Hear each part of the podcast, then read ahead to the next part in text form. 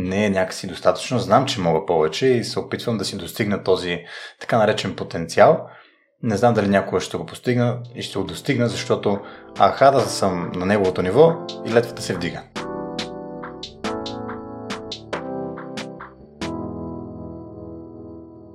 Здравей, Хрис! Огромни благодарности за прията отново покана. За мен удоволствие, Миро, за втори път. Виж, това ми е за първи път, гостувам за втори път. Така че благодаря ти за поканата. Разчупих ли типичното начало с лекото мълчание? Ами, създаваш ми интерес и аз се чуда как ще започне разговора, какво ще ме попиташ първоначално.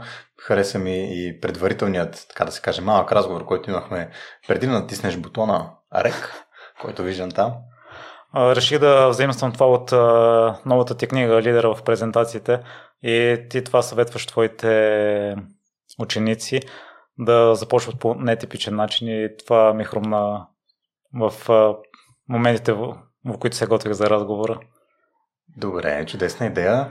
Неочакваното начало, да не е стандартното начало, привлича вниманието на хората, защото повечето хора са свикнали да чуят един модел на начало и като го чуят, все едно си мислят, че знаят какво ще последва след това, въпреки че може да е нещо, което никога не са чували, но техния мозък си казва, това е като това другото, което съм го слушал, и изключват. Затова е много важно, не само в такива разговори, генерално в презентации, в представяния, в реклами, да имаме някакво неочаквано начало. То грабва нашите слушатели, зрители, публиката отсреща.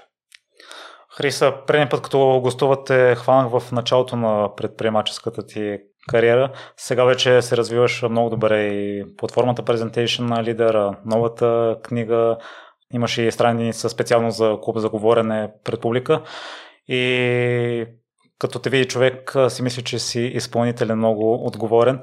А в края на книгата пише, че 2 години е живял в главата ти.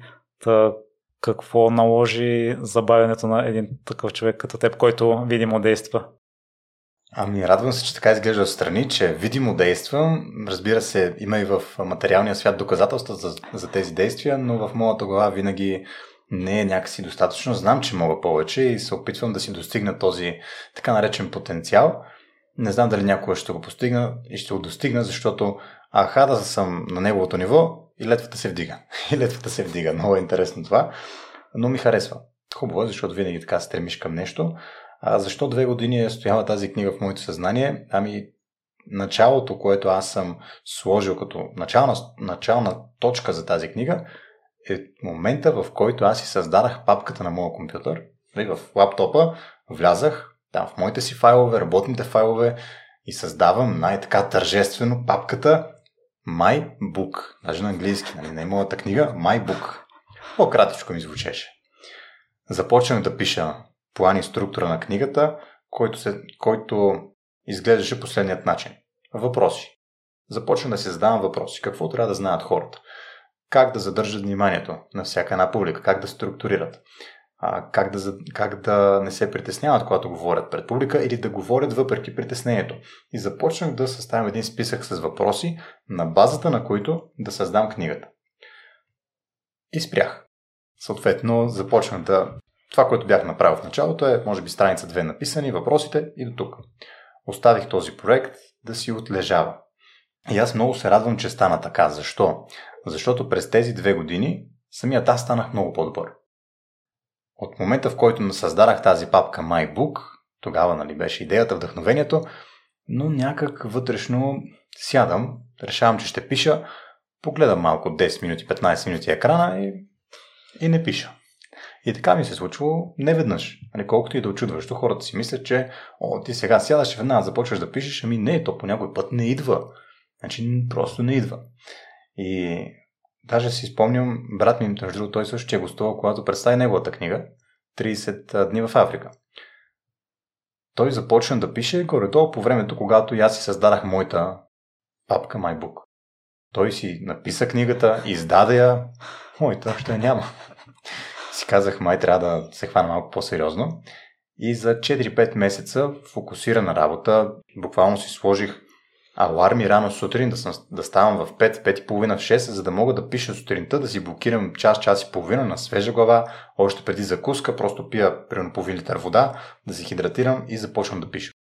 Така бях си го блокирал и това много ми увеличи продуктивността от към писане. Имаше моменти, в които си казвам, аз ще седна за един час да пиша и пиша 2 часа, защото просто съм влязал в този поток, пиша и то вече корема ми започвам така да го чувам, как казва, не е зле някаква закуска да има, нали, за нас все пак да помислиш, а и че ако тогава ставам от компютъра. Така че много се радвам, че така се получи, защото ако преди 2 години бях издал тази книга, нямаше да е толкова добра, колкото е сега. Моя си я, хваля си я и между другото, даже да не забравя, една съм донесъл и за твоите слушатели, зрители не казвам, защото нямаме видео, но твоите слушатели и ще разпиша аз лично и много държа и Миро да я разпише, така че всички, които слушате, ще има подпис и от Миро тук в тази книга, правим я като едно физическо NFT.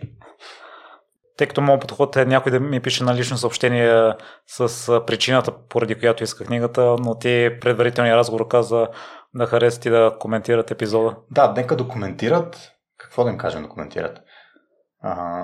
С какво биха им били полезни презентационните умения? С какво смятат, че те са полезни? Презентационни умения, комуникационни умения.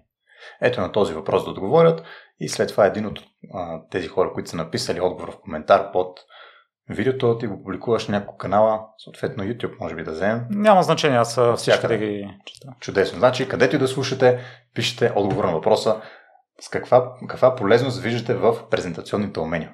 Брей срок, 1 седмица. Окей, както ти кажеш, ти си шефа вече тук. Направи ми впечатление, че външна мотивация, като че ли ти е подействала за написането на книгата и примера на брат и на Ники, който също благодариш за това, че и той ти е повлиял. Ами да, Николай Валев е един мой приятел, който стартира от нулата собствено издателство, започна да издава книги, които в последствие доста добре и успя да реализира на пазара.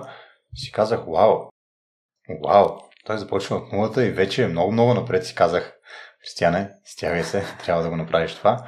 Така че да, това помогна със сигурност, а и с времето това, което казах, че през тези 2 години аз посетих много наброи обучения, включително, освен че аз водя обучения и посещавам други. Прочетах много книги и слушах много подкасти и слушах други видеа, лекции в YouTube. И това много надгради моите знания. Имам теорията, имам и практиката. Имах възможност постоянно да уча и постоянно да практикувам чрез обученията, които водя.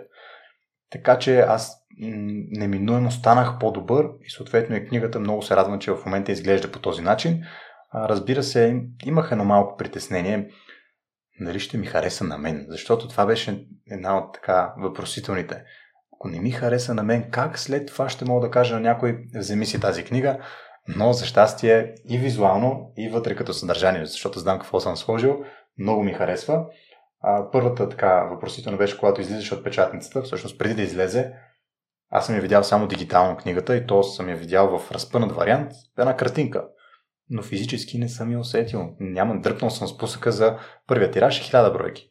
Дръпнал съм спусъка за 1000 бройки. Ако има една грешка, тя се мултиплицира 1000 пъти. Съответно, трябваше да се доизпипат нещата, но пък реших да бягам и от перфекционизма. Даже това тук съм си го записал и в един лист, който имам до мен. Реших да се подготвя за това интервю. За перфекционизма, да не изпадам в него, да не изпадам в перфекционизъм, защото той се характеризира с липсата на действие.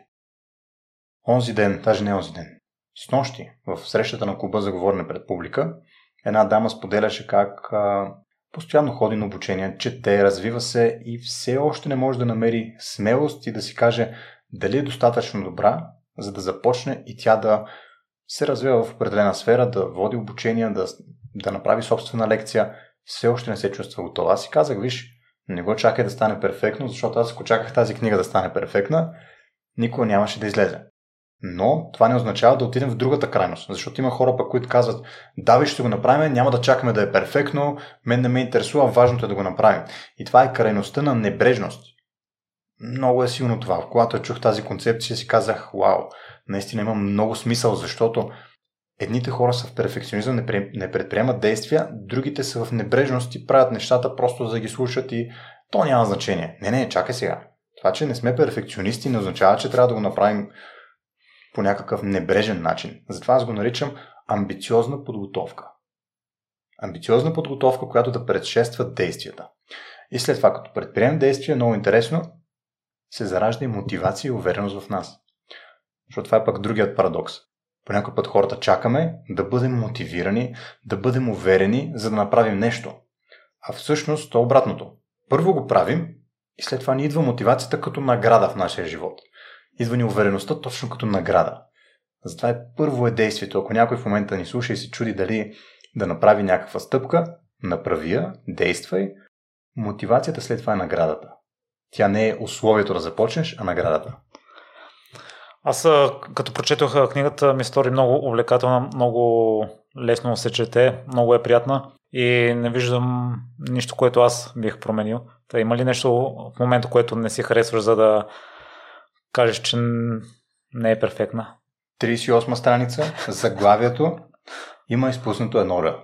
Съжалявам, ако някой го види и каже, ето виж го, този има в заглавието грешка, ами типографска грешка, не е да съм написал в думата структурираме, това е думата, не е да съм написал с У или с О да съм го написал структурираме, просто съм изпуснал едно Р, като съм го писал, след това коректорката не го е видяла, аз като съм я чел 3 пъти, не съм я видяла тази грешка, дизайнерката не е видяла тази грешка, тази съм открил, ако някой не открие друга грешка, може да ми пише и ще оправя, защото сигурно някъде там има една запетайка, която липсва, но ще го преживея. За следващия тираж ще го правя.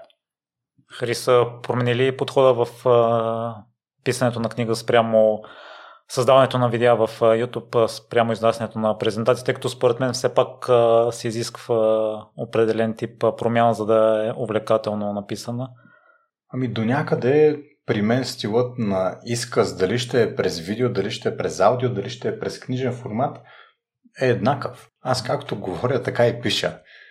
Поне такава е обратната връзка от хората. Казват, че сякаш си разговарят с мен, имат разговор в книгата.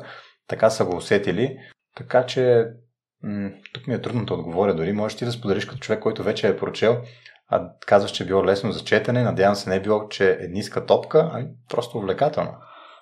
Да, второто увлекателно и съм съгласен с теб, тъй като наистина сякаш имах чувство, че ми говориш през написаното и стилът е един и същи в видеото, които съм те гледал в YouTube, в разговорите помежду ни.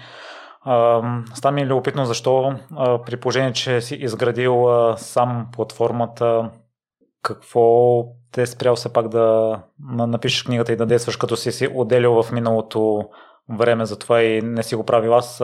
Примерно, ако има нещо, което съм си поставил за цел, един ден мога да пропусна, но на следващия ще наваксам. Предполагам си чувал израза Don't break the chain, в който не трябва 2 дни последователно да пропускаме някакъв навик, който сме си наложили.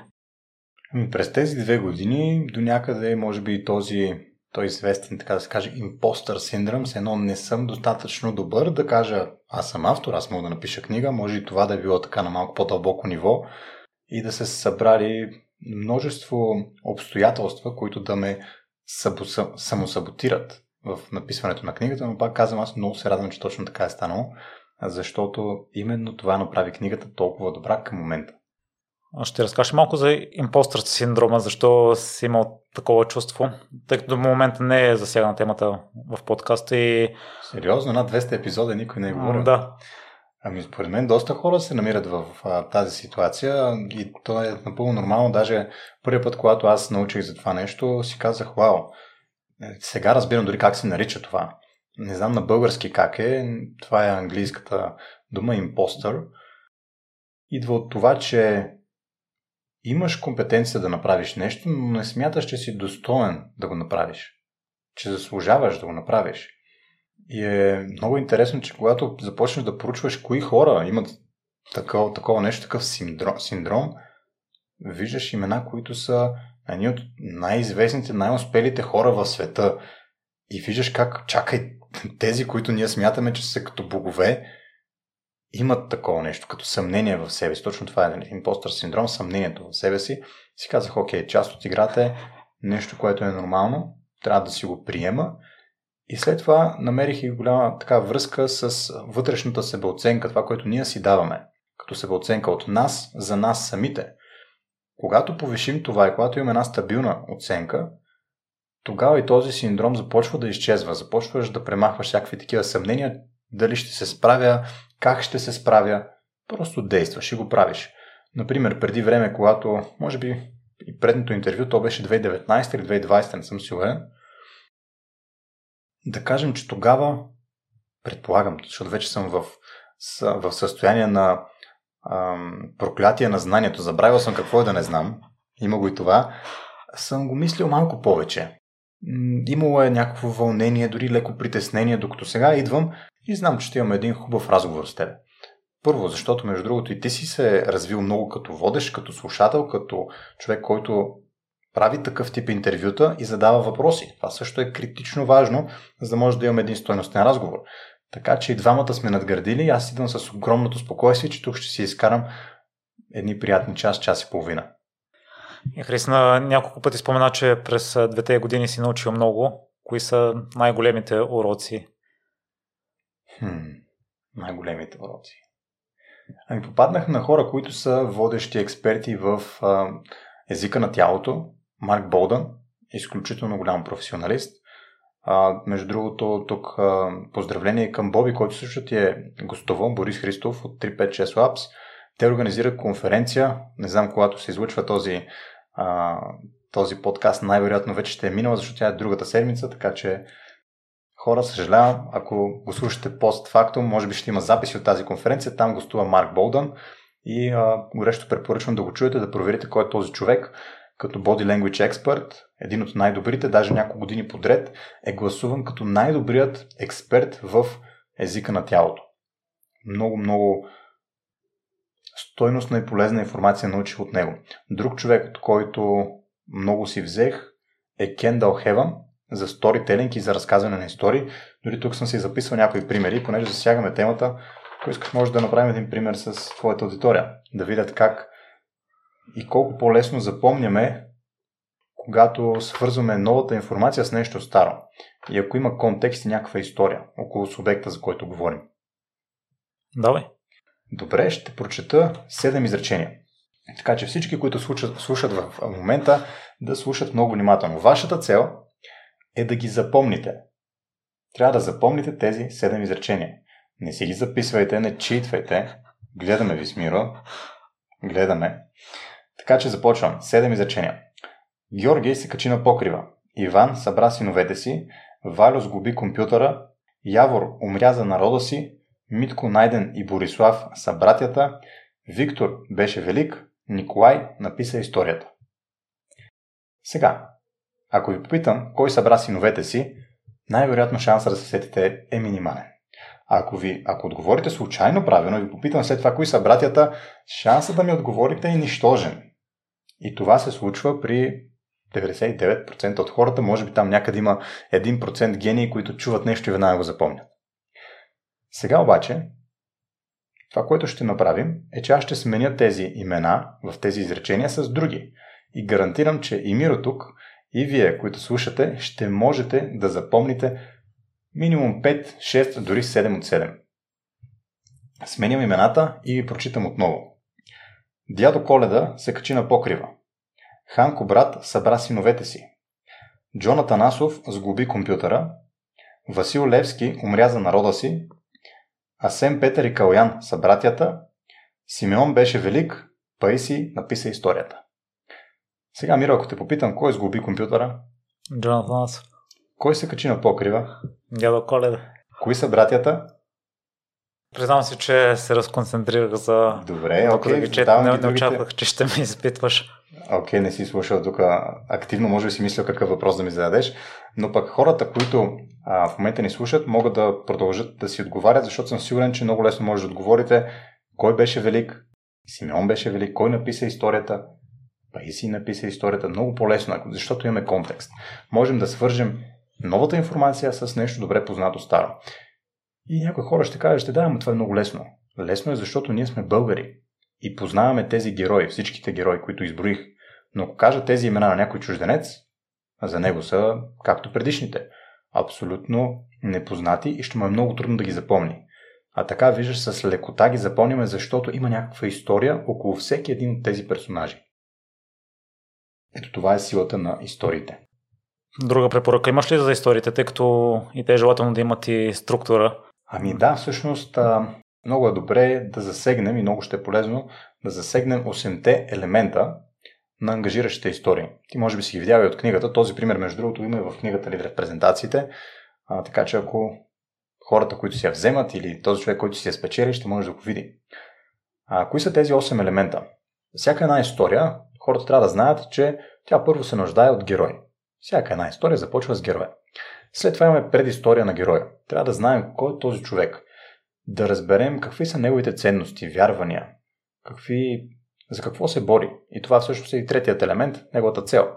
Той се нуждае от цел. Обаче какво е цел без мотив? И това е критично важна част, мотива. Защото мотивът свързва хората. Ако ти искаш да станеш, например, изключително успешен, да направиш много пари, да бъдеш милионер, но само за да ходиш по заведения, да ходиш да пиеш алкохол, да взимаш наркотици и така нататък, хората ще подкрепят ли? Мотивът ти е лош, няма да се свържат с теб. Но ако кажеш, че искаш да правиш добро, искаш да създаваш полезност за младите хора, за спортисти, за да подкрепяш хората и да развиваш и себе си съответно, да водиш един смислен начин на живот, тогава хората няма да имат нищо против. Така че мотивът е изключително силен. След мотива във всяка една история следват предизвикателства, врагове. Като тези предизвикателства и врагове не е нужно да бъдат външни за нас. Толкова сме креативни хората, че сами можем да си бъдем врагове на себе си. Колкото и странно да звучи това, но мисля, че всеки един човек може да се асоциира. Така че това е петият елемент. Шестият елемент, той е много важен също, героят в една история да страда, да изпитва страдание. Колкото по-голямо страдание има, толкова повече публиката ще вика за него и ще иска той да успее. След това, седмият елемент е как се развива историята. Дали имаме положителна развръзка или негативна. Трябва да имаме някакъв изход от тази история. И осмият елемент, който го използваме през цялото време, са детайлите. Как описваме ситуациите? Като започнем да говорим за героя. Колко е висок? Мъж ли е? Жена ли е? Едър ли е? Като килограми, като физика, каква походка има, какъв глас има, всички тези детайли, как се държи, какви дрехи носи. Всичко това помага на нашите слушатели, зрители да си материализират историята в тяхната глава. Например, ако ти кажа следното, представи си, че си на плажа, рано сутринта, стъпваш върху студения пясък, чуваш вълните, гларосите. Вълните са съвсем мънички и издават много лек звук, докато в същото време виждаш и слънцето как се подава над хоризонта и ти се пренасяш много лесно, защото ние активираме всички сензорни сетива. Активираме допира, активираме очите, активираме ушите, дори миризмата на морето. Ето това са детайлите, които е добре да включваме в нашите истории. И тук мога да реферирам с един много интересен за мен филм, който е един от най-добрите примери за наистина впечатляващ сторителинг и сюжет. И това е Мъж под прицел с Дензел Вашингтон. Изключителен филм. И ако хората се загледат, защото когато аз научих за тази концепция и след това гледах по случайност този филм, но го гледах през призмата на сторителинга, си казах, чакай, по едно време гледам го и усещам как 45 минути от филма те изграждат взаимоотношения между зрителя и главния актьор. 45 минути, докато се случи този повратен момент, където отвличат детенцето, за което Дензел Вашингтон там като охранител се грижи, като шофьор. Това, така се развива сюжета, няма да разказвам филма за хората, които не са го гледали, но предполагам, голяма част са го гледали. Това се случва на 45-та минута. Представяш ли си? През това време те какво правят? Показва ти как в началото той пие алкохол, има някакви проблеми да се интегрира в това семейство, след това се сближава много с детенцето и ти изграждат емоционална връзка. Виждаш как я подкрепя, докато тя се готви за нейното състезание по плуване или какво ли още не е. Той окуражава, той я подкрепя, създава връзка. Изведнъж, бум, чупят тази връзка. И ти искаш той да успее. И той страда. Целият в едни такива бинтове, счупени ръце, простреляне, едва ще оцелее, има страдание. Всичките елементи могат да ги видят във филма, препоръчвам горещо да го гледат, като са си записали тези 8 елемента и да видят как всичките тези елементи присъстват там и как 45 минути изграждат връзка с публиката. Феноменално. Защото има филми, които на петата минута вече елемента е готов, нали, който знаеш, че това е действието, сега знаеш горе-долу как ще протече този филм. 45 минути.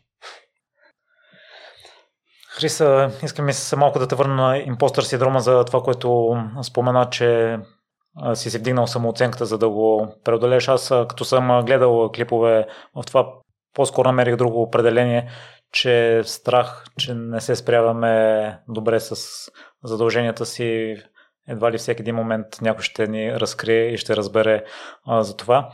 И един от методите, който съветваха, за да се справим с това, е да споделим страховете си или да започнем да окоръжаваме другите, да спрем да се сравняваме.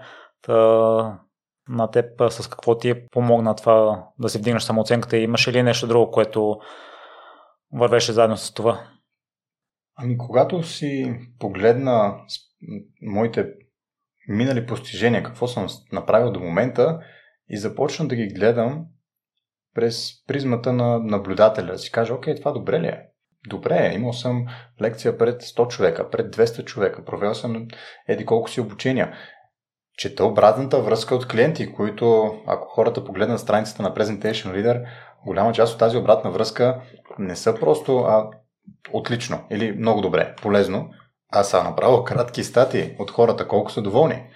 И това, когато го погледна, ми дава силата, дава ми самочувствието, дава ми посоката, за да знам, че на прав път съм. И в един момент, надявам се да го стигна и този момент, където да не ми трябва и това. Защото за мен това е най-високото място, на което можем да бъдем, да не ни трябва абсолютно никаква валидация от никой. Това е най-високото място. Към момента, може би съм близко, така го усещам, от време на време имам нужда и аз да погледна все пак, нали, какво са казали хората, много приятно ми става, някой, ако каже, че не му става приятно, когато някой му прави комплименти, най-вероятно лъже. Не вярвам да има такива хора, така че става ми приятно, въпросът е, че как се справяме с негативните? Има и такива някой път, но те са по-скоро от хора, които изобщо не са запознати с работата на конкретния човек, продукт, услуга, компания, няма значение. Особено в TikTok, между другото. Там се появяват хора, които никога не си виждал преди и той ти дава най-доброто от себе си, на което е способен, в най-цветните изрази, които може да използва. Просто решава да ти ги даде и в този момент аз просто го блокирам и махам. Така че не се влияе изобщо от тях, даже ми става забавно. Със сигурност е едно нещо, което ми е помогнало много, обратната връзка от клиенти и това, че аз съм свършил работата, както се казва. Направил съм действията и, както казах, действията водят вече до мотивацията и увереността. А не обратното, да имаме увереност и мотивация като условия да започнем. Обратното е. Първо действаме, дори да нямаме най-голямата мотивация, дори да не се чувстваме много уверени, първо действаме и след това ще получим като награда тази увереност. И тогава започваме да го притъпяваме този импостър синдром, така нареченият синдром на съмнението. И Хриса, сега ако искаш, разкажи накратко за себе си, за хората, които не са запознати с теб, за да изградим допълнително авторитета ти. Ами по-скоро ще ти разкажа много накратко важни за неща, които за хората така са ми интересни, съм забелязал, че питат винаги. От София съм, на 30 години, завършил съм в УНСС, специалност предприемачество. И дори предговорът на книгата го е написала една дама от именно Института по предприемачество към УНСС, главен асистент доктор Силвия Георгиева, която ми е преподавала и на мен и сега са много щастливи всички от тази катедра, че имат студент, който е издал и книга. И много благодаря и на тях за подкрепата, за вярата, за хубавите думи и това, че наистина видях едни партньори в тяхно лице, нещо, което дори не съм подозирал, че ще може да се случи, когато бях студент. Изобщо дори не съм си го помислял. Основният ми бизнес е свързан с Presentation Leader, като компания, като академия. В момента по-скоро съм консултант на свободна практика, защото в началото ти ме представи като предприемач, като човек, който има предприемаческо пътешествие. Все още не съм стигнал там до големия бизнес, така да го създавам, че да имам голям екип или поне екип от хора, които да развивам, но тази година съм си го поставил за цел, така че и това ще се случи. но към момента доста успешно се справям в това да бъда консултант на самостоятелна практика. Или ако разглеждаме квадрантите на Робърт Кийосаки, те нали са наемен работник, свободна професия, бизнес и инвестиции. Аз се намирам в, така да се каже, свободната професия, което върви с много плюсове, но съответно си има и минусите. Плюсовете са, че не зависиш от никого. Така да се каже, постигнал съм мечтата на българина, да нямам шеф. Нямам шеф. Съответно мога в... Днес сме, какво е, петък, на петък на обяд да бъда при Миро и да записваме този епизод, вместо да съм някъде в някой офис. Така че ето това е свободата, която ми дава, но пък от друга страна знаеш много добре всяко едно заплащане, всеки един доход, откъде точно идва. И когато не идват, просто не идват. Няма как от някъде, имам SMS за превод на заплата. Ами няма такъв. Ако има, ти много добре знаеш откъде е дошъл. Така че това са плюсовете и минусите. Друго, което е интересно за мен, обичам да спортувам изключително много. Не мога да живея без спорт. Буквално бързах днес, много бързо така да си направя тренировката. Едни супер серии бяха в фитнеса, за да мога да смогна с твоето интервю. След това с други задачи, които имам. Така че дори в натоварените дни не изпускам. Много рядко изпускам тренировка. Ходил съм на лека атлетика, тренирал съм бокс и продължавам от време на време да тренирам бокс. Така че спортът със сигурност е част от живота ми. Книгите, ученията, среда от хора, които са създатели, които искат да се развиват. Това са нещата, които му определят. Крис, ще разкажеш по какъв начин преминава един типичен твой ден, защото сега като го описа, слушателя може да си създаде грешна представа. Той сутринта тренира, след това отива на интервю, след това има други задачи за вършене. А кога всъщност работи или се занимава с Presentation Leader или с другите проекти? Ами в момента фокусът на компанията, това е много ценно за хората, които се занимават с бизнес, фокусът на компанията са продуктите, а не услугите. И ако един бизнес искаме той да се развива и да се скалира, така да се каже, да расте, да използвам българската дума, трябва много ясно в началото да си определи какъв иска да бъде. Дали иска да бъде бизнес, който предлага услуги, дали ще е бизнес, който предлага услуги или продукти. През услугите е много лесно да започнеш, защото нямаш праг на навлизане. Просто предлагаш услуга, там нямаш производствени разходи, много е лесно. Нямаш нужда от голяма инвестиция в началото.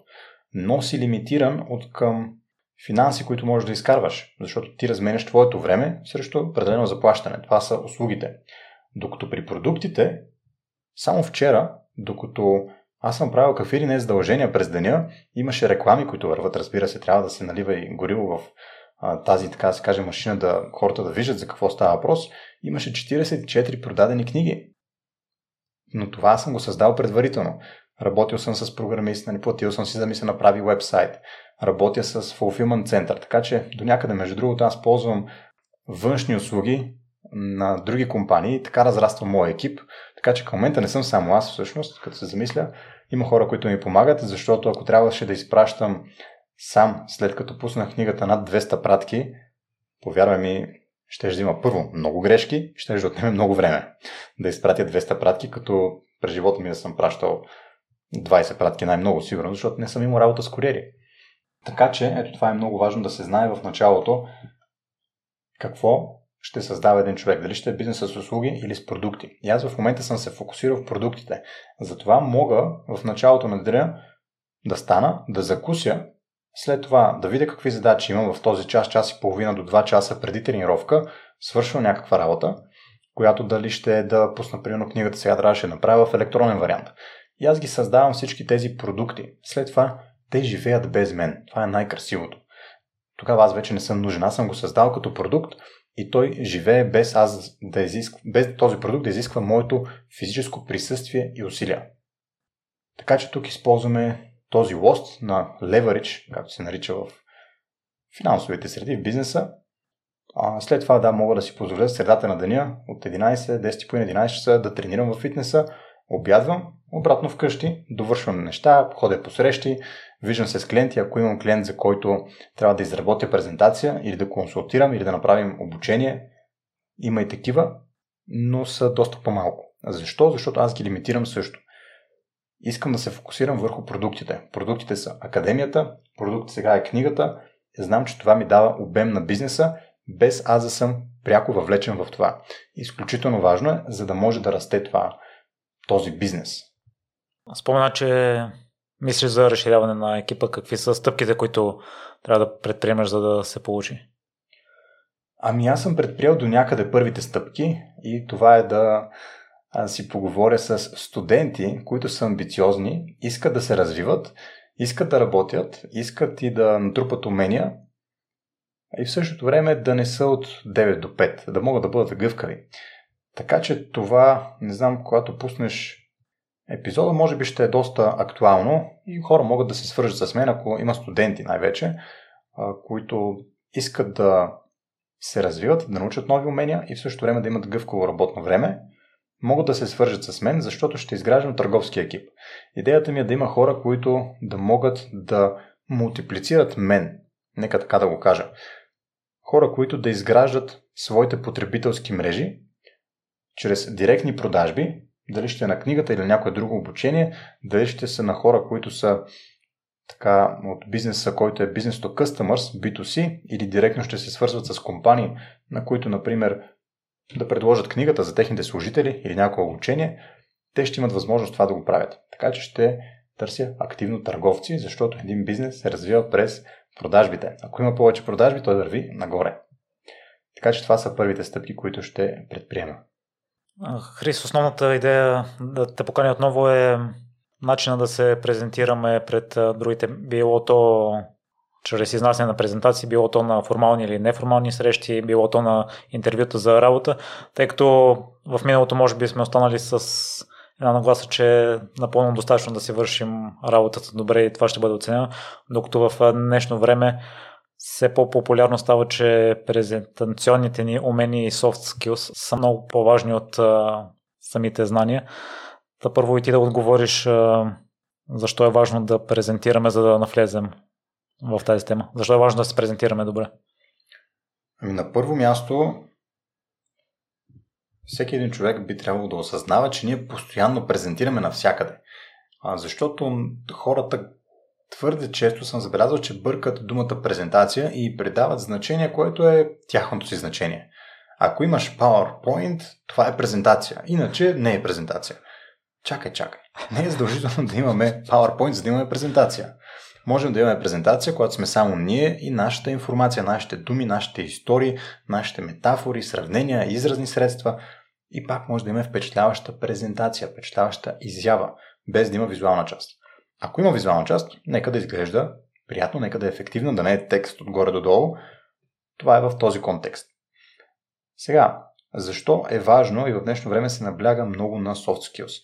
Защото, давам ти пример, веднага да говорим с пример, да е по-образно. Ако имаш двама специалисти, това мисля, че и в книгата също го има, и двамата са от сферата на IT света, единият с знания, които са на ниво 8 от 10 и другият е на същото ниво със знания 8 от 10. Еднакви знания, еднаква сфера. Но разликата между тях е, че единият има презентационни умения, другият няма. За мен е очеизвадно кой ще има по-успешна кариера. Този, който умее да презентира, този, който има лидерски качества, защото говоренето пред публика и презентирането е лидерско качество. Всеки един менеджер, предприемач, директор, човек на висока позиция, без значение дали му харесва или не, му се налага да презентира. Така че, изграждайки още от ранна възраст, бих казал, затова е много важно хората да го разберат, че още докато са на 20, 21 или дори по-рано, могат да изграждат такъв тип умения, това ще им даде огромно предимство в тяхната кариера. Дали ще е по корпоративен път или ще е собствен бизнес, няма значение. Презентационните умения, когато са развити и са допълнени с някаква друга експертиза, споделих за IT сферата, може да е всяка една друга сфера. Може да е маркетинг, може да е човешки ресурси, може да е техническа експертиза, да си инженер. Имаш ли презентационни умения, ти изведнъж ставаш човека, който може да ръководи екипи, човека, който може да участва на конференции, човека, който ще го разпознават следствие на предишните две като експерт. И кариерата ти е много по-лесно да се развие. Има хора, които ще напреднат за 2-3 години, чрез презентационни умения и някаква друга експертиза, толкова колкото други хора, които нямат презентационни умения, ще им отнемат 10-15 години за същия успех. Това е разликата. И когато един човек го чуе това, осмисли го и си каже, чакай, то всъщност аз се сещам дори за такива хора, изведнъж започваш да гледаш по съвсем друг начин на тези soft skills и презентационни умения. Такава беше историята, между другото, мисля, че при теб не съм я разказвал.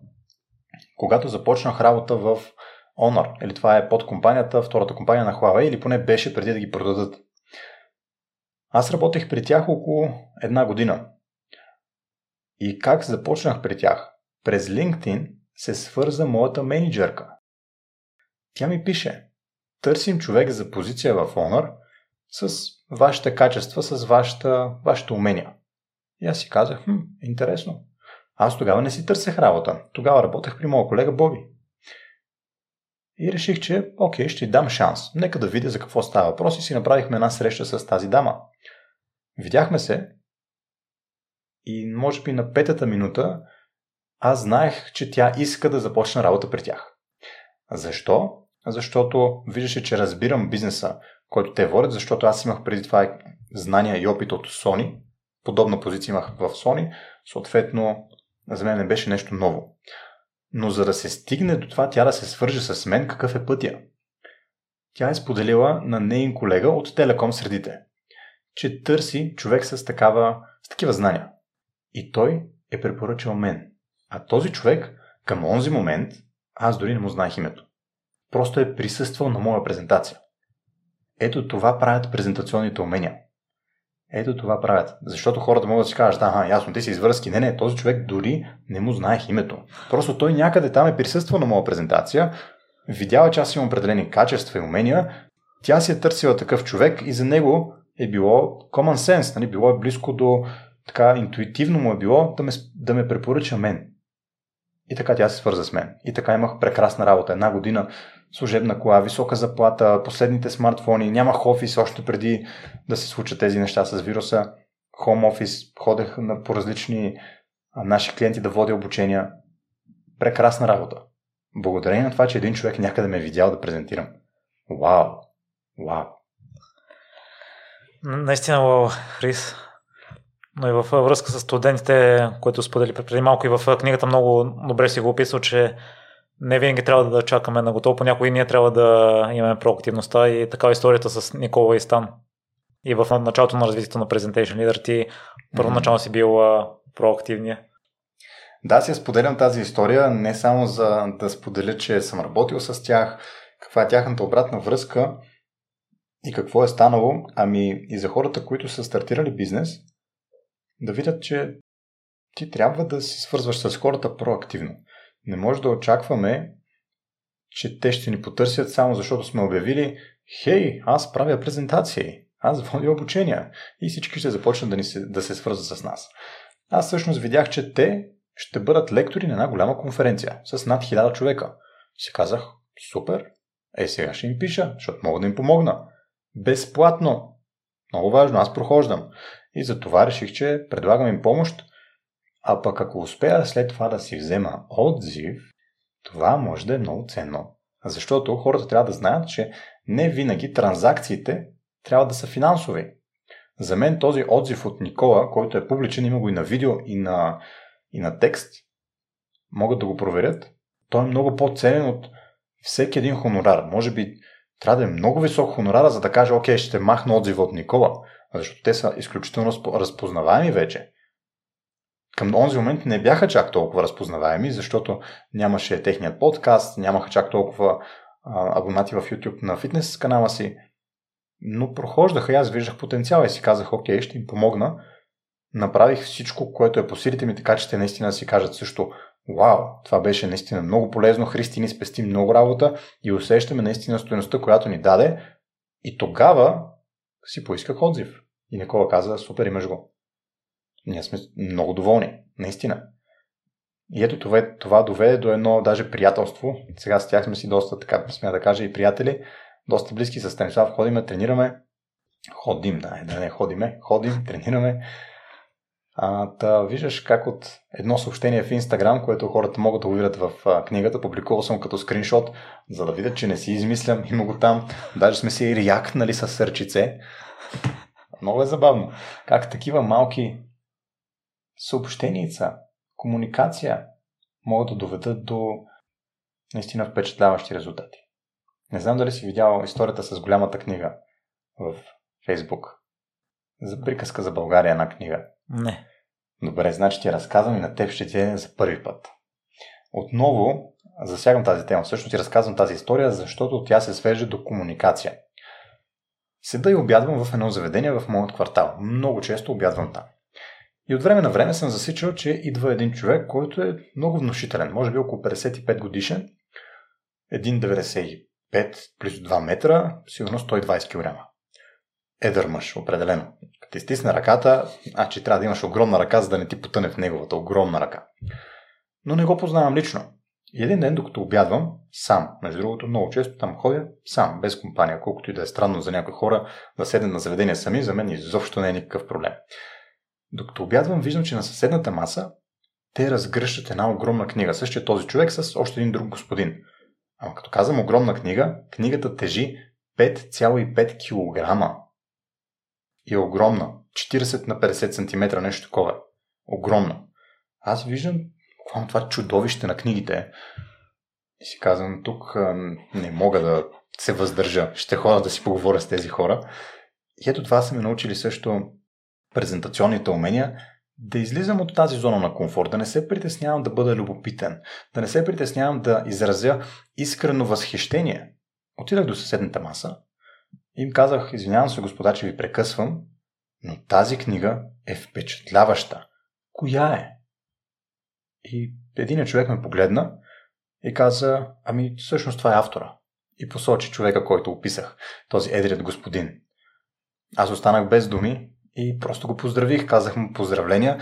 Това е като световен рекорд за България, защото книгата се казва, всеки може да я провери, приказка за България. Уникална книга. Като изпълнение, като труд вложен в нея, 27 години е там труда. Ако за моята книга е 2 години, докато се взема в ръце да напиша, там е 27 години. Защото има над 2000 експоната, които са заснети и са обяснени в самата книга. Може да разгледат хората. И това, което се случи след това е, аз си седнах, 30 секунди комуникации имахме, където аз изразих своето възхищение. 10 дена по-късно, някъде там, имам рожден ден и го празнувам в същото това заведение. Весело е, много е приятно, бяхме се събрали с приятели и към 10:30-11 вечерта идва същия този господин. Видяваме, че съм там, защото той е редовен клиент и носи книгата. И ми каза, че си рожден ден. И аз отново бях не без думи. Тази емоция цял живот ще я помня. Защото първо, всеки, който провери, има Google, между другото, ако не знаете, Google it, книгата хич не е евтина. Като пазарна себестойност, не коментирам труда за нея. Изключително така в високия ценови сегмент е поставена. Давам като контекст, от административна страна, България като страна, е подарявала на папата тази книга. Такава е. Просто за да знаят хората за какъв авторитет говорим в книгите.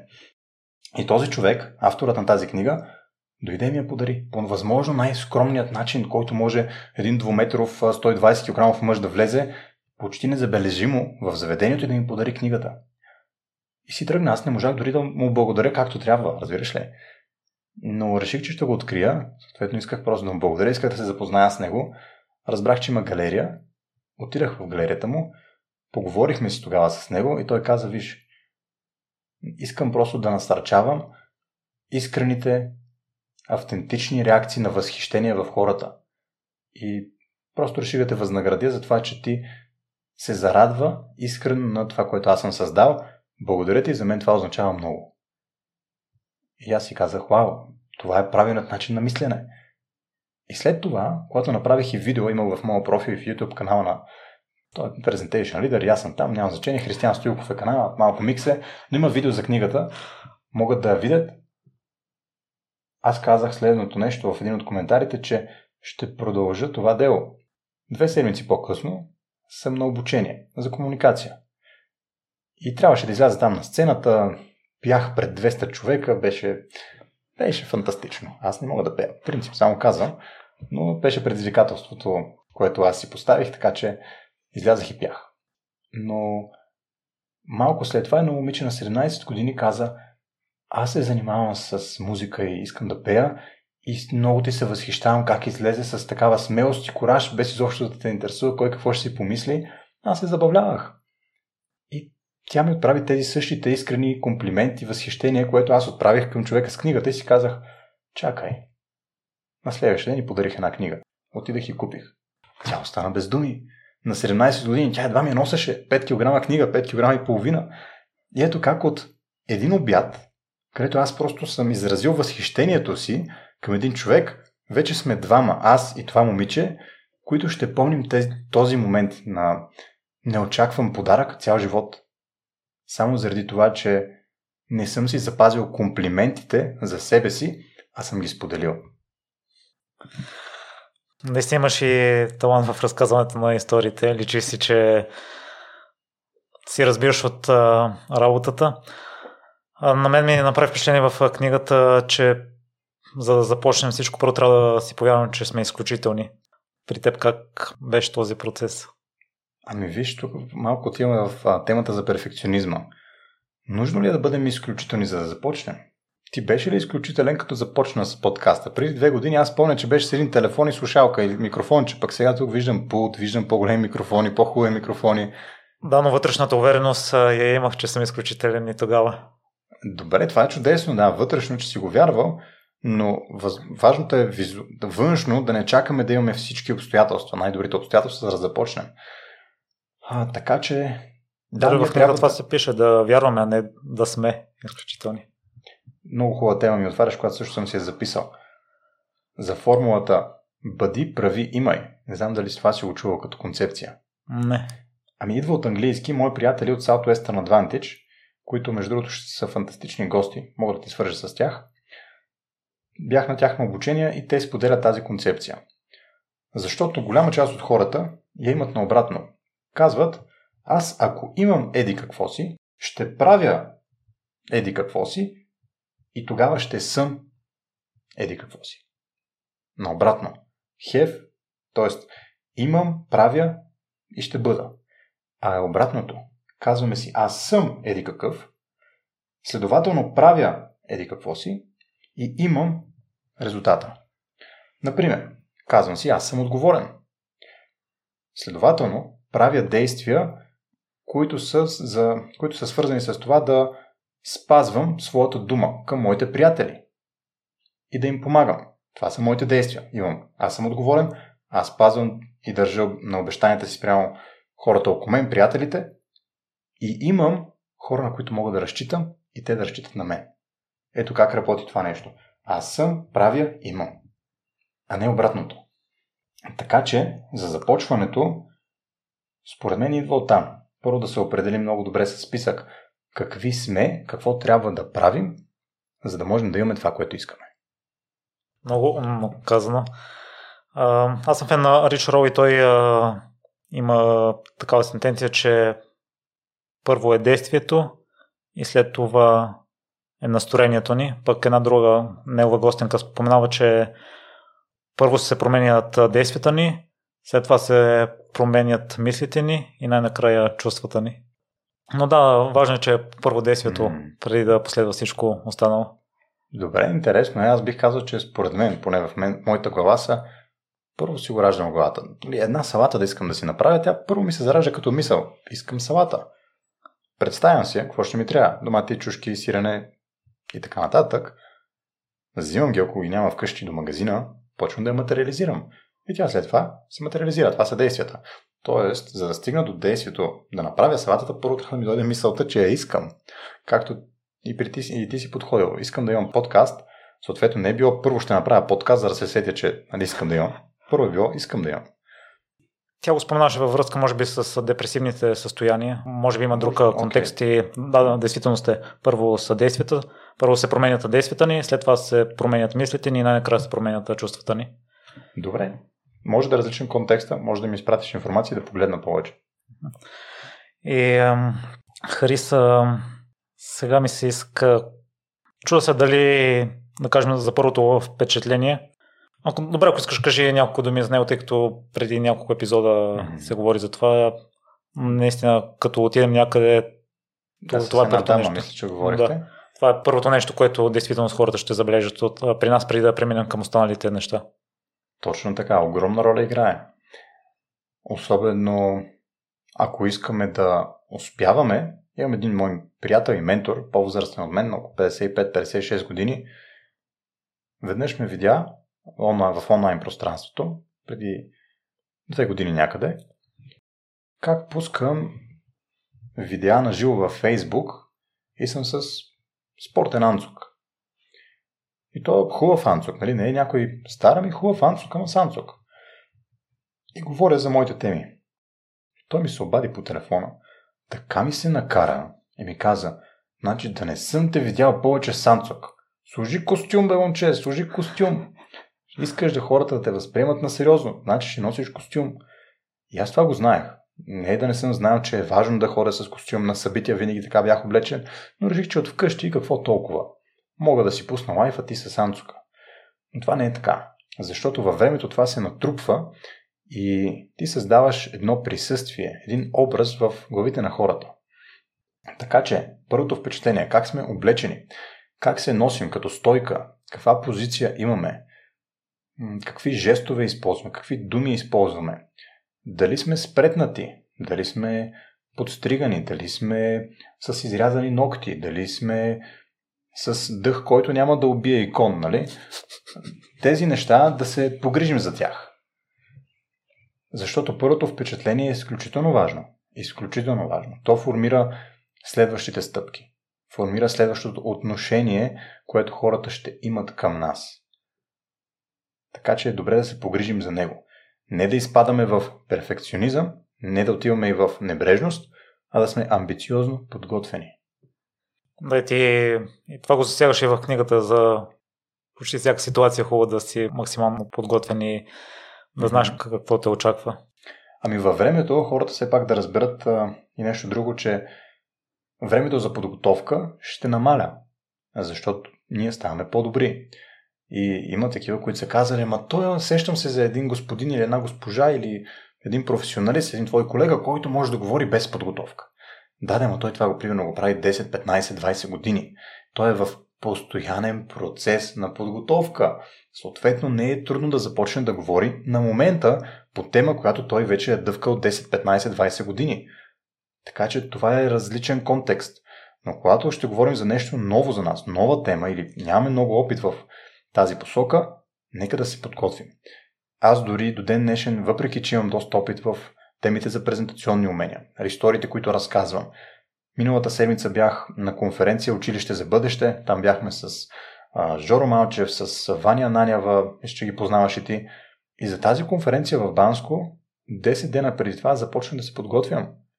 И много се радвам, че така се получи, защото непосредствено преди конференцията беше пускането на книгата. И аз не очаквах, че ще има 200 предварителни поръчки. Стана огромна лудница. Нали, аз склада, подписвания и си казах, вау, чудесно, че съм се подготвил по-отрано, защото в момента изобщо не я мисля тази презентация в Банско. Аз съм готов за нея 6-7 дена предварително. Така че винаги хората за важните презентации, да не ме разберат погрешно, че сега за всяка презентация 10 дена по-рано трябва да се готвят. За важните презентации е хубаво да започнем 2 седмици по-рано. За да може да ни е спокойно, да не сме притиснати от времето и да преминем през структурата, след това през дизайна, след това да можем да отрепетираме, да изнесем няколко пъти, да свикнем със съдържанието и след това се чувстваме много по-уверени, много по-спокойни. Така че правилото на 5 пъта, което можем да го адаптираме за много ситуации, аз съм го адаптирал естествено за презентации, предварителната подготовка предотвратява провала на презентацията. Може да е провала на продажбата, може да е провала на преговорите, може да е провала на плана, може да си го адаптират хората за каквото решат. Аз съм го адаптирал за презентациите. Предварителната подготовка, амбициозната подготовка. Да, това ни дава и увереност и спокойствие, че ако нещо се обърка, може да реагираме. И ти много хубаво го описваш с техническата част, да си носиш допълнително зарядно, допълнителни кабели, да имаш... Ти си в миналото си разказвал, имал си истории, променя се съотношението на презентацията. В връзка с това, след като сме направили добро първо впечатление, мисля, че е много важно, ако някой ни пита, да се представим и там да сме на топ ниво. Аз съм си изкарал 3 важни момента, според мен, където е хубаво да имаме готови реплики, готови фрази, ти, ако сметнеш да допълниш и съответно да дадеш препоръка за всяка една от тях, за формалния разговор и за неформалния разговор и за интервюта за работа. Като аз съм чувал, че е хубаво до 3 неща да кажем за себе си, тъй като мозъка след това не запомня толкова добре. Да, най-лесно помним 1, 2, 3 и след това е много. 1, 2, 3 помним, след това много бяха. Ами в различните ситуации, първо трябва да знаем каква ни е публиката, когато се представяме, кои са хората от среща, да имаме едно на ум. Какво трябва да кажем според тази публика? Защото публиката определя нашето съобщение. Не ние, а публиката. Спрямо нея. Много често сега ми се намага в TikTok, понеже там съм активен, правя и доста живи включвания и хората ме питат: ти с какво занимаваш, какво работиш? Интересно им е. А и там няма чак толкова много информация, защото пък е много абсурдно, между другото. Във Facebook някой да ми пише: с какво се занимавате? Ами аз съм го написал навсякъде, буквално навсякъде пише Presentation Leader, впечатляващи презентации, академия за презентации, обучение за презентации. Изведнъж, с какво се занимавате? Интересен въпрос. Аз предлагам първо да ми разгледате профила, да видим дали може сами да си отговорите. Но ако и тогава няма отговор, ще отговоря, разбира се. Сега, в рамките на шегата е това, тези в TikTok, как им отговарям на тези хора, че аз обучавам хората как да създават и да изнасят впечатляващи презентации. Така че тяхната публика да не иска да си отреже някой крайник и да се гръмне, докато слуша тяхната презентация. Да не заспи, докато ги слуша. А да бъде ангажирана, да бъде интересно за тях, да бъде полезно за тях. Ето това правя. Това е моята работа. Да помогна на хората как да имат такива впечатляващи презентации.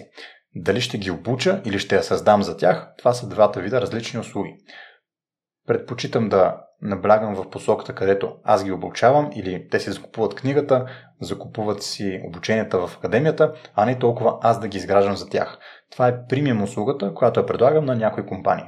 И да, тя е малко по-скъпа, но тогава аз изготвям всичко. И ще дадеш ли някакви препоръки за различните неща? Първо за неформалните разговори, да кажем, тъй като в някои ситуации оттам може да произлезе бъдеща комуникация, бъдещо партньорство. Ами за неформални разговори е много важно да си намерим общи теми с хората. И един от начините, който аз съм установил за себе си, че много добре работи, е през така наречените social items или социални предмети. Какви са тези социални предмети? Ами например, ако носиш часовник, който е Garmin, понеже ти бягаш. Каква ти е първата асоциация, като видиш някой с Garmin? Ти знаеш, то от нашата секта. То там ходи сигурно по планините и бяга. Можем да си говорим за това. Потенциално, нали? Не е сигурно, но шансът това да се случи е огромен. Така че можем да наблюдаваме хората само по брандовете, които носят, дали има нещо специфично. И аз затова ги наричам social item, защото като те видя, че си такъв часовник и казвам: ти май бягаш, а? О, да, и се почва. Стравата, не знам си какво. И можем да си говорим с този човек на тази тема, защото аз имам някакъв опит. Избягал съм 3 халф маратона. Така че ето това е за тези small talks и за неформалните ситуации, където наблюдаваме хората и си намираме нещо, което да е социален предмет. Може да имаме общи познати. През тях да тръгнем да си говорим. Просто да направим един автентичен комплимент, не да си го измучим от пръстите, да видим нещо, което ни харесва в хората и да го отправим като комплимент, за да започне този разговор.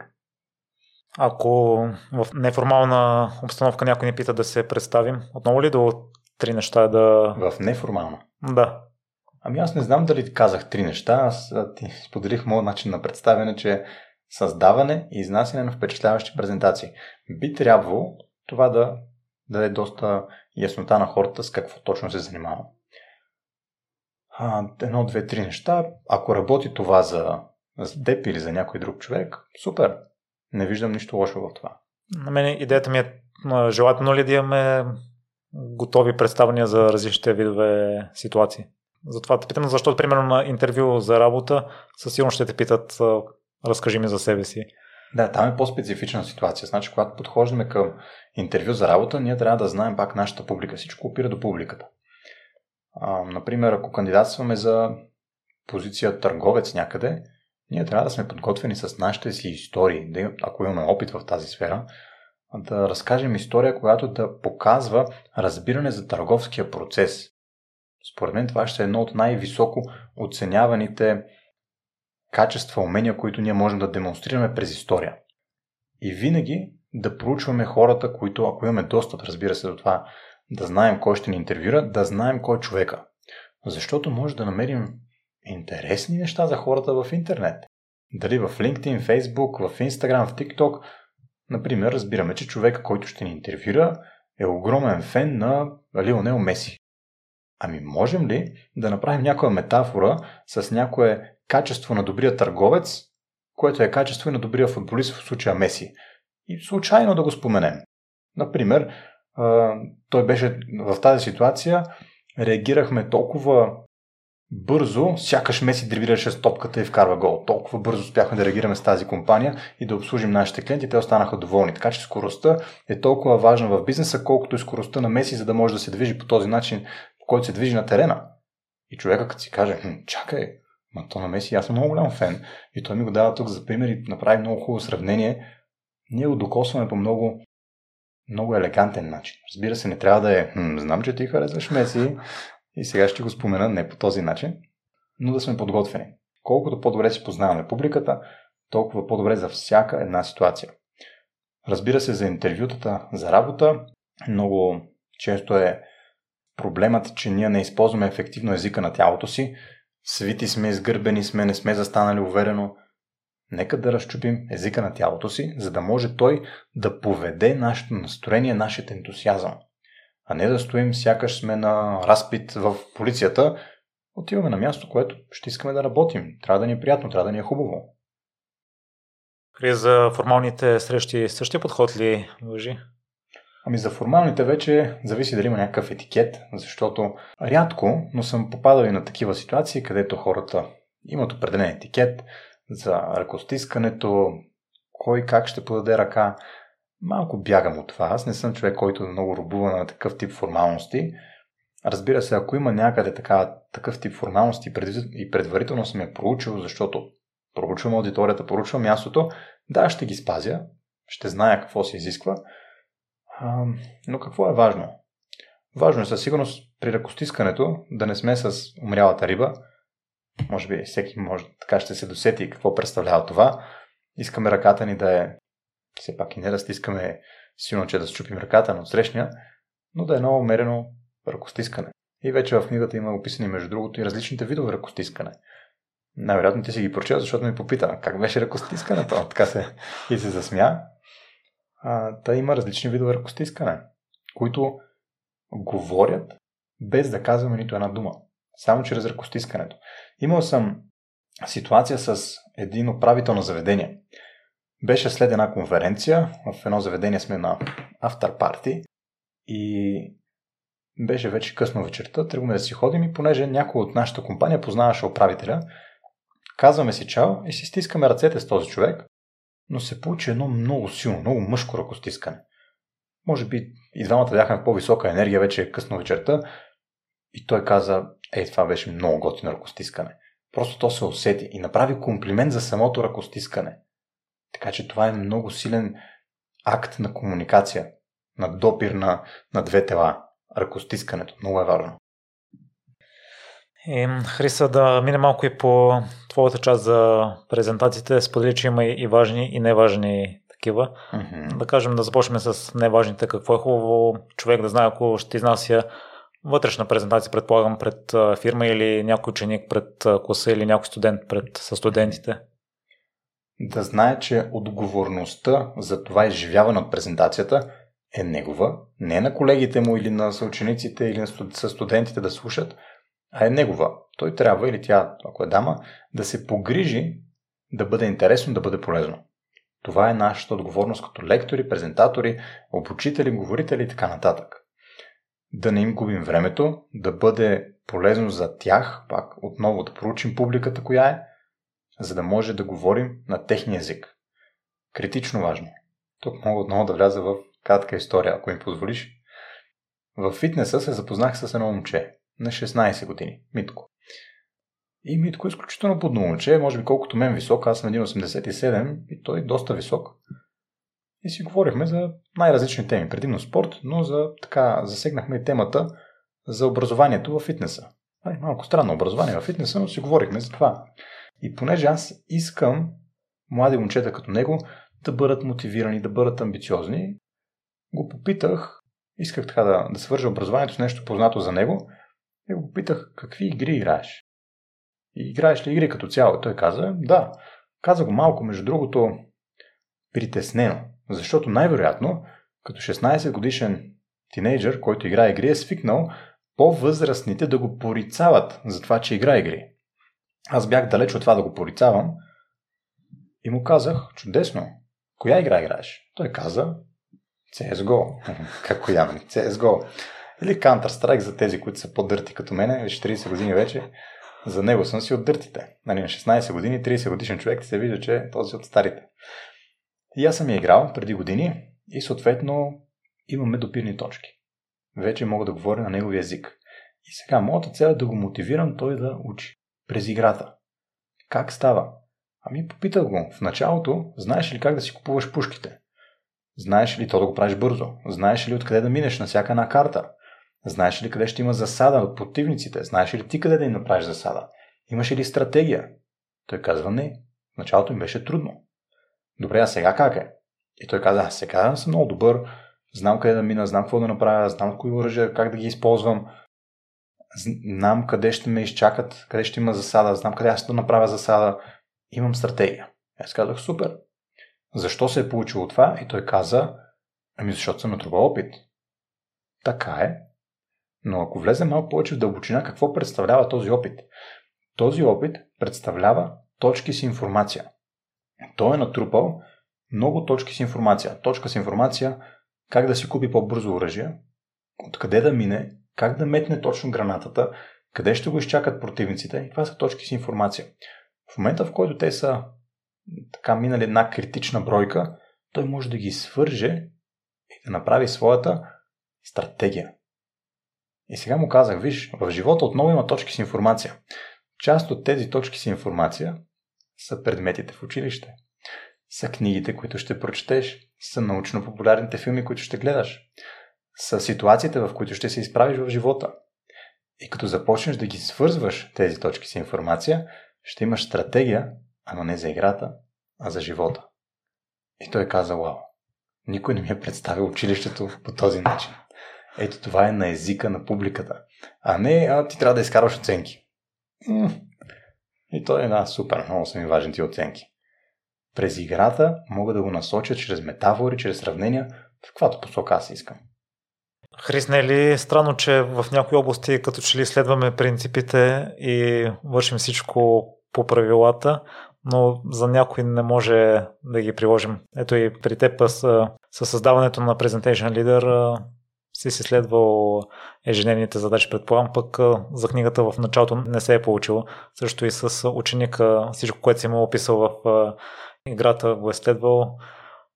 И има потенциал, има желанието, да просто не може да го приложи в някоя друга сфера. Ами това, което ни движи, според мен е смисъла. Когато виждаме смисъл в нещата, ние имаме и желанието да действаме.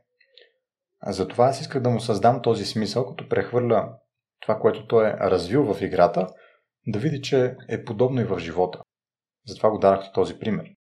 Сега за книгата, препратката, която ти направи, аз разбира се, че тогава съм виждал смисъл от книгата, но най-вероятно просто ми трябва време.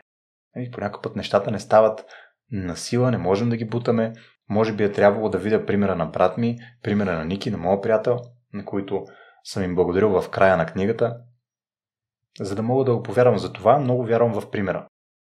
Те издадаха своите книги, съответно имах примера и то от близки хора, които са от моето обкръжение.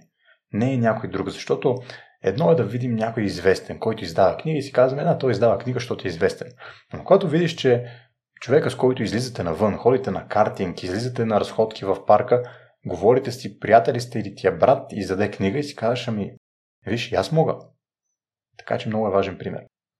Да, съгласен съм и мисля, че е много важно хората да разберат, че не е необходимо да сме изцяло перфектни. В момента чета новата книга на Apolo Ohno и той има сутрешна рутина, която си изследва и той споменава, че някой път не я прави. Тук е много важно, между другото, да отбележа нещо, защото преди като не правех нещо, т.е. поставил съм си сега за цел, трябва да изпълня определени действия. Изпълнявам ги. В един момент, ако не ги изпълня и се проваля, е имало моменти, в които си казвам, леле, започвам да се обвинявам. Нали, влизаме в това състояние на обвиняване към себе си, което е много негативно, много негативно. Трябва всеки един човек да разбере, че когато се провалим в нещо, ние сме се провалили за един ден, а не за цялата голямата картина. Не сме я провалили. Един ден просто е. И напълно окей. Имал съм такива моменти, в които в продължение на 5 часа или 6 часа съм лежал вкъщи на дивана цял следобед в TikTok. Имал съм ги. Не мога да ги скрия. И аз ако започна да се обвинявам, леле, колко неща можех да свърша, можех това да направя, можех да пиша по книгата, можех да създам ново обучение, можех да направя еди какво си. Да, можех. Ама ако започна да се обвинявам за всяко едно такова нещо, аз няма да мога да се търпя. И затова тук играе много важна роля приемането на нас самите във всяко едно състояние. Има много хубаво утвърждение, което могат хората също да използвате. Аз приемам и обичам себе си, без значение какви резултати постигам.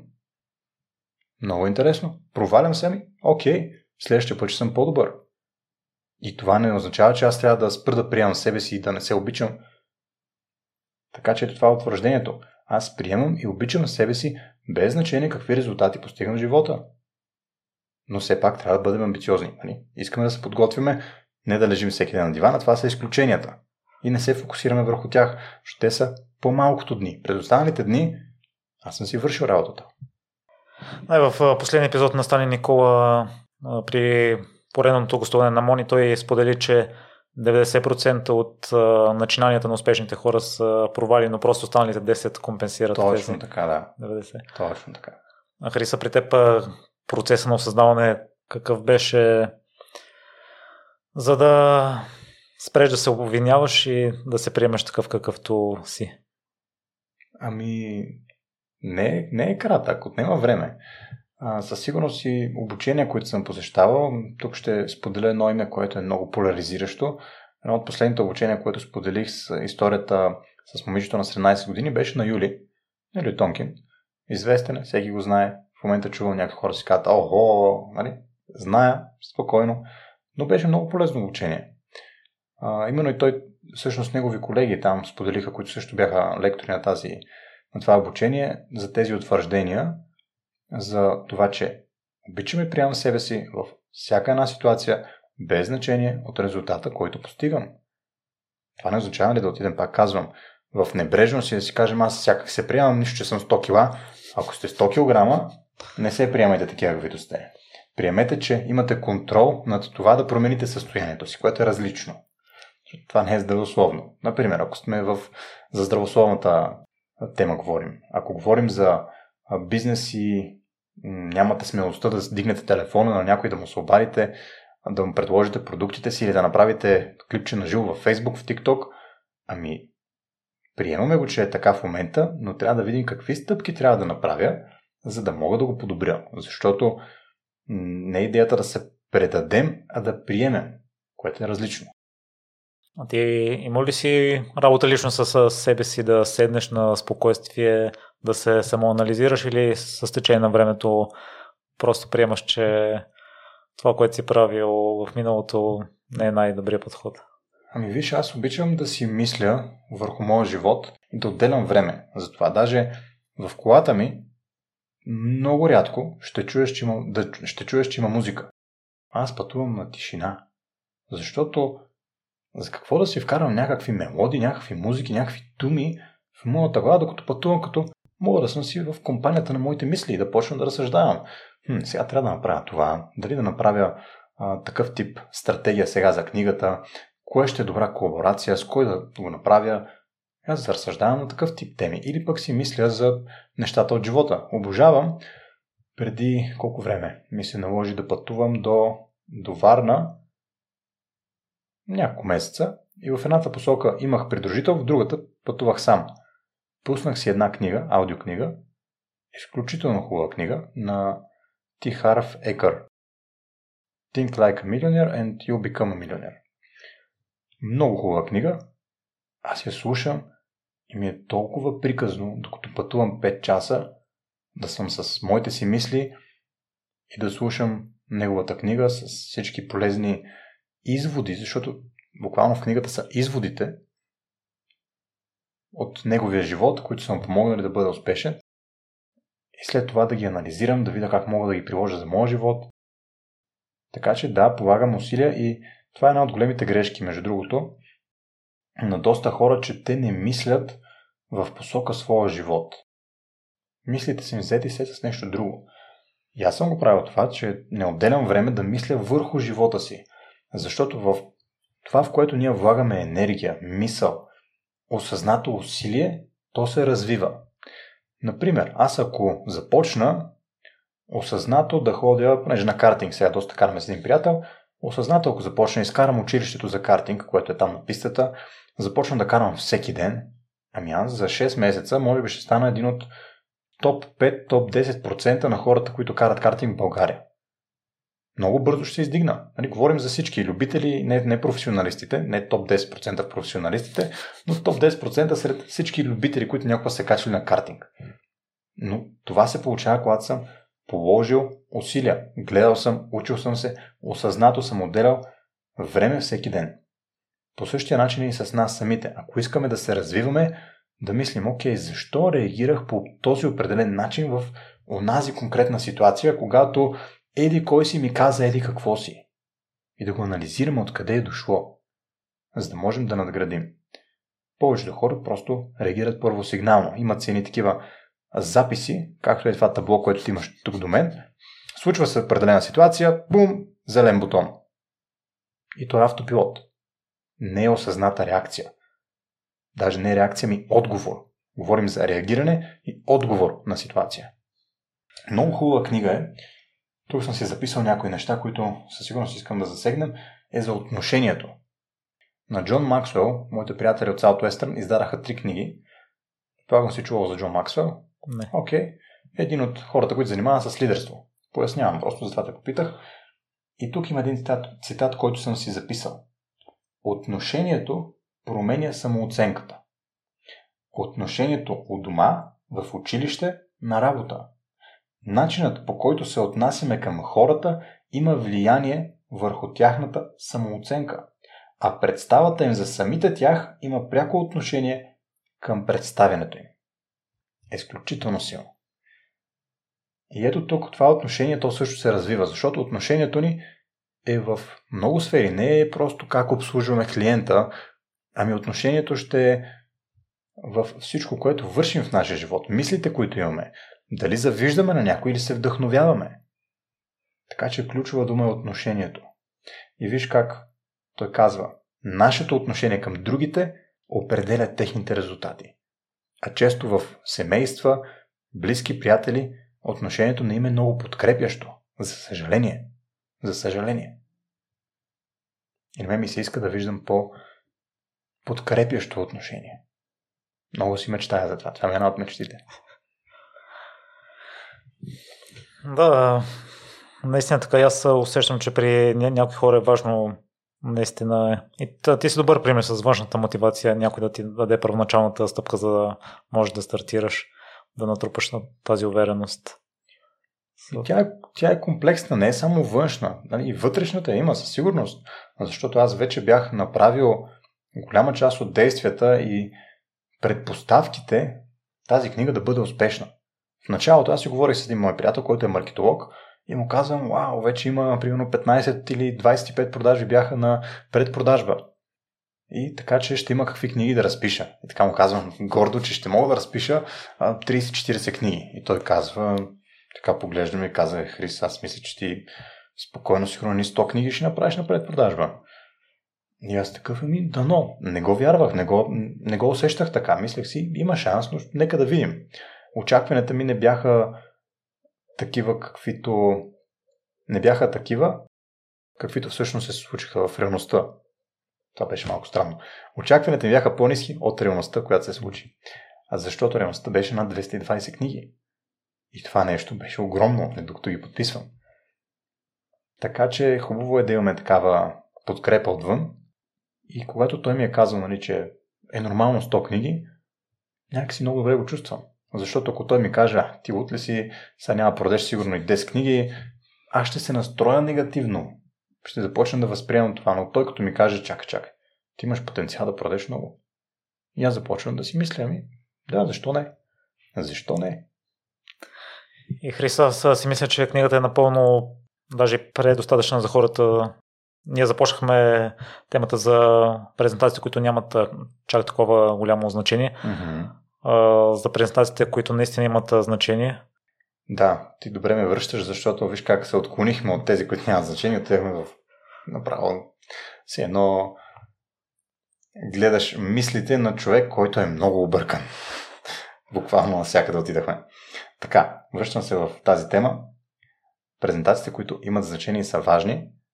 Ако ги категоризираме като такива, нека да предприемеме и действия и да се държим сякаш са важни. Защото много хора казват, много важна презентация. Кога се подготви? Снощи.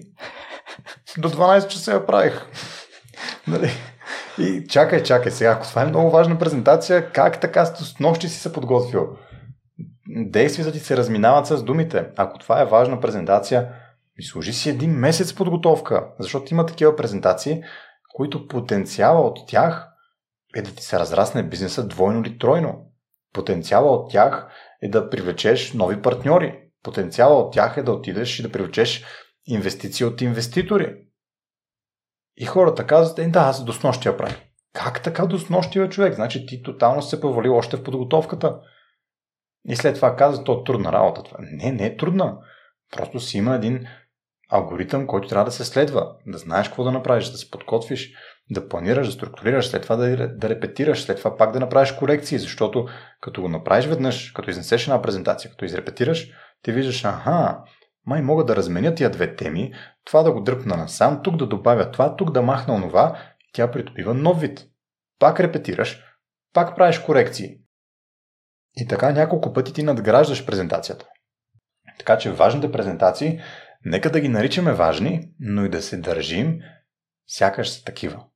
А не просто, последния момент, не знаеш как е. Но и не знам. Не знам. Защото аз за важните презентации се готвя. Хрис, твоето мнение, какво е за важните презентации? Достатъчно ли е книгата? Тъй като аз лично бих се обърнал към специалиста, ако ми се налага. Книгата ще даде тази базова презентационна култура, дори над базовата, защото със сигурност има концепции, които са за много напреднали, но основите са обяснени по изключително елементарен начин, така че и дете в 5-ти клас да може да ги разбере. Това е плюса на книгата. На страницата и на уебсайта на книгата съм написал, че ако исках да бъде като всяка една друга книга, ще да бъде 700 страници. Но аз съм взел изводите. Взел съм най-ефективното, най-работещото и съм го предложил в книжен вариант. Така че вярвам, че за голяма част от хората, тези, които нямат опит, ще изградят солидна презентационна култура, а тези, които вече имат опит, ще намерят тези детайли, които са ги търсили и които са им обягвали, за да бъдат наистина впечатляващи и да бъдат в топ 10% или топ 5% на хората, които изнасят презентации, са говорители на конференции, дават интервюта и така нататък. Така че книгата е полезна и за тези, които имат и нямат опит. И сега е най-хубавото време, най-хубавото е сигурно било вчера или онзи ден или преди 2 години, но днес е най-хубавото време да развиеш тези умения. Защо? Защото социалните мрежи изключително много се развиват, младите поколения в тях все по-малко се притесняват от това да говорят пред камера и пред публика и малко по-възрастните, тези, които са 30+, изостават много в тази тема, в тази сфера. Младите в TikTok-а го видиш, всяка вечер са наживо и ги гледат по 1000 човека. Изобщо не им пука на някой от тях. Някои от тях се притесняват, напълно го разбирам. Но много по-естествено, чисто еволюционно, просто еволюцията си върши работата, на младите хора им е много по-естествено да не се притесняват толкова. Така че хората, които са 25 и нагоре, 30 и нагоре, ако не са се развивали в тази тема, в тази сфера всъщност де, за презентационни умения, препоръчвам, това си е като буквар, като Библията, като закона, както имаме закон за движение по пътищата, и за да ти дадат книжка и да караш, първо трябва да си изчел закона, да го знаеш, да го познаваш и чак тогава караш. По същия начин и тук. Преди ти излезеш да презентираш, прочети първо закона, в скоби лидер в презентациите, и тогава ще е много по-лесно, когато си излязва на сцена. Много по-лесно. Хриси, ако искаш да обобщим, основната идея беше по какъв начин най-добре да се презентираме, да дадеш от 3 до 5 основни принципа, които всеки е желателно да прилага, независимо от ситуацията. Ами ще споделя най-важният процес, който аз следвам за всяка една презентация. Първото нещо го споделих няколко пъти. Аудиторията, да знаем коя е аудиторията, да си знаем целта и след това работим върху трите компонента, те са 3+1 всъщност, така да ги запомнят хората, които формират резултата на всяка една презентация. Имаме нашите думи, или това е историята, метафорите, сравненията, данните, които ще използваме, всичко това как сме го планирали и как сме го структурирали. След това, лекторът, как ние изнасяме тази информация, да се подготвим от към език на тялото, да нямаме паразитни движения, да можем да управляваме езика на тялото си ефективно, защото това влияе на нашата комуникация, и интонация. На трето място, дизайн, ако имаме такъв, пак казах, не е задължително да имаме PowerPoint. Не е задължително. Защото много хора го казват, PowerPoint е скучен, отричат го. Но PowerPoint най-често не е виновен, а хората, които не могат да работят с него. Така че, на трето място, дизайна, как изглежда, ефективен ли, ако има такъв. И плюс едното е техниката, ако сме онлайн. Защото там имаш микрофони, камери, осветление, компютри, интернет, много техника. Нека да се подготвим, ако сме онлайн и технически. Защото техниката може да провали нашата презентация. Може да сме перфектния лектор, перфектните слайдове, перфектната информация. Ако връзката е ако забива, никой няма да ни слуша. Така че техниката също е важна за онлайн презентациите. И бих допълнил тук нещо, което е много важно. Контрасти и смяна на динамиката. Когато структурираме, да имаме динамика. Да не са само слайдове. Включи едно видео някъде там. Направи една демонстрация. Извикай някой от публиката. Разкажи история. Това е критично важно. Това задържа вниманието на хората. Повече хората могат да открият в книгата. И напомням за тези, които са останали до края, един ще си я спечели, така че могат да коментират и да отговорят с техни думи защо според тях презентационните умения са полезни да ги развием. И Хрис, откъде могат да си закупят книгата, да те следят, да се запишат в курса Presentation Leader? Сайтът на книгата е PL от Presentation Leader, но само първите букви, plbook.eu. Това е домейна, изключително лесно се помни, изключително лесно се изписва, plbook.eu. Оттам може да се закупи книгата и между другото на Миро ще му издам промокод, така че ще имате отстъпка, всички, които сте слушали този подкаст, промокодът да бъде твоето име, Миро, за да е най-кратко, най-лесно, и в момента тя се продава на 29 лева, онлайн е с малка отстъпка, стандартната корична цена е 35 лева, могат да я вземат за 25 лева. Много благодаря, Хрис. Така че оттам, а за курсовете presentationleader.com е сайта, Presentation Leader е страницата във Facebook, там могат да открият повече информация. Изключителни благодарности за ценното съдържание, което сподели, за това, че го споделяш вече в книги хората, които предпочитат такъв тип съдържание, и продължаваш и с видеята в YouTube, продължаваш и да се развиваш. За мен беше удоволствие и се радвам, че този тип знания, опит достигат до все повече хора и те виждат смисъла в тях. Не е нещо, което само при мен е работило, вече е валидирано с стотици хора, които са преминали през обученията, а сега и тези, които са си закупили книгата. Всички споделят, че им е много полезно и практично и приложимо. Най-важното. Не е нещо, което е, ама то това тук не работи. Работи. Аз си мисля, че някои принципи или някои подхвати могат да се използват и в ежедневните ситуации. Тъй, затова книгата може да бъде полезна. Разбира се, защото накрая на деня презентационните умения са комуникационни умения. Даже друг популярен обучител казва: ние не трябва да сме презентатори или говорители, ние да сме комуникатори. Окей, нека да го наречем, че сме комуникатори. И презентационните умения са комуникационни умения. И ако ние се подобрим в това да разказваме истории пред публика, най-вероятно ще се подобрим в разказването на истории, но на едно в нашата комуникация. Ако знаем как да задържаме вниманието на цяла публика, най-вероятно ще успеем да задържим вниманието и на човека, с който сме на обяд и с който си говорим. Така че всички тези концепции, те работят както пред много хора, така и пред 1, 2, 3 човека. И в нашото ежедневие можем да ги използваме. И презентационните умения, говоренето пред публика, изграждат много качества в хората.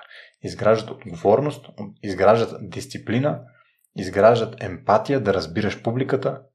Така че много са плюсовете. Аз много често наричам, че презентационните умения са като един прилив. Ако на пристанището всички други наши умения са лодките, приливът са презентационните умения. Той идва и повдига всички останали умения. Защото ако продаваш от сцена, ти продаваш на всички, не на един човек. Ако обучаваш от сцена, обучаваш всички, не един човек. Така че те са като прилив, който увеличава всички останали умения. Благодаря още веднъж, Христо. За мен беше удоволствие, Миро. Успех на твоя подкаст. Успехи на теб. Благодаря ти.